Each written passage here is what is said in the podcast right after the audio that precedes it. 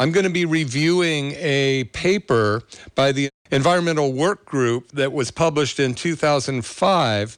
It talks about the 287 toxins found in the umbilical blood of children or infants that had not even lived outside the womb yet. So the Red Cross collected the umbilical blood of uh, children born in America, and there were tested for uh, 200 different types of uh, chemicals, toxins, another set that were um, neurotoxins and carcinogenic. And the results of that study showed that 287, they found 287 um, toxic chemicals in the blood of those children that had not left lived outside the womb. So I'm going to go over that paper with you. You can find it pretty easily yourself. And uh, so, you know, the thing is that our country is so sick. The children have been so compromised. Our immune systems are terrible. Our memories are shot. Our digestive systems don't work very well. We're rated 47th in the world for health. We take 75% of all of the drugs made in the world. Um, and, you know, we're only 4% of the population. So uh, something's amuck. And I thought that, you know, right now you may have heard, and we've been talking about running a detox program that we're going to be doing uh, starting the 1st of June. And one thing that Dr. Halley was talking about was chelators that actually cross the blood brain barrier and that can pull the heavy metals and toxins and molds out of the brain. So I'm going to be going over a lot of that material. Um, I'm going to pull up my article here. And uh, you can find this under its, um,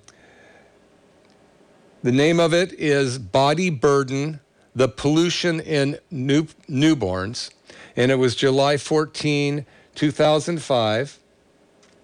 It says a benchmark investigation of industrial chemicals, pollutants, and pesticides in umbilical cord blood. Environmental Working Group, July 14, 2005. Summary.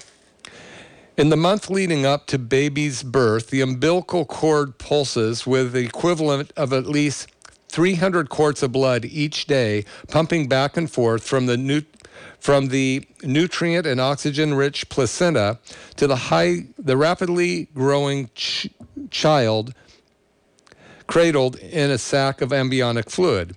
The cord is a lifeline between mom and baby, bearing nutrients that sustain life and prop- propel growth.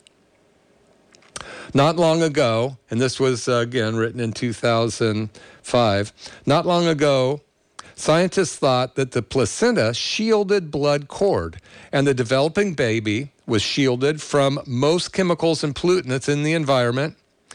But now we know that at this critical time when organs, vessels, membranes, systems are knit together from a single cell to furnish to finish form in a span of weeks, 40 weeks or whatever it is. The umbilical cord carries not only the building blocks of life, but also steady stream of industrial chemicals, pollutants, and pesticides that cross the placenta as readily as residues from cigarettes and alcohol.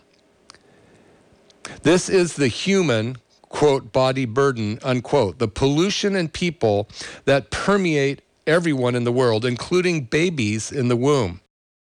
Of the 287 chemicals we detected in umbilical cord blood, we know that 180 cause cancer in humans or animals, 217 are toxic to the brain and nervous system, and 208 cause birth defects or abnormal development in, in animal tests. The dangers of pre or post natal exposure to these compounds mix this complex mixture of carcinogens, developmental toxins, and neurotoxins has never been studied before.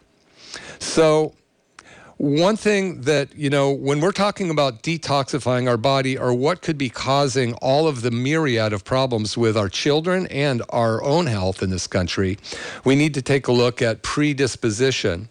So, you know, what this article is talking about along with other articles we know about, and Dr. Michael Skinner, the epidemiologist, that chemicals, we don't come into this life with clean babies. We already come in with lots of chemicals that have crossed the blood brain barrier, a placental barrier, I mean, and get into our bloodstream 300 quarts pass through the body a day of this blood, flashing on, splashing onto these little teeny cells, which starts as one cell as an egg sperm comes together.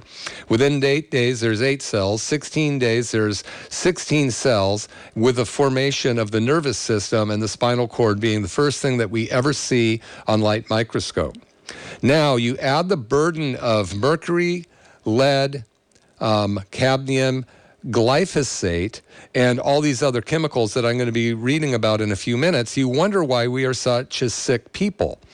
And again, one thing that I want to mention is we are doing a detox program in my office starting in um, June for this reason you know, mothers, I always encourage any of the young women that are of childbearing years to not get pregnant till you detoxify your body. You can't possibly have gotten this far without tons and tons of pollutants in your body that are going to be crossing into the placenta to the um, the fetus. And you know give the kid a chance. Let's give him the best chance to be as healthy as they can. You're listening to mccollum wellness radio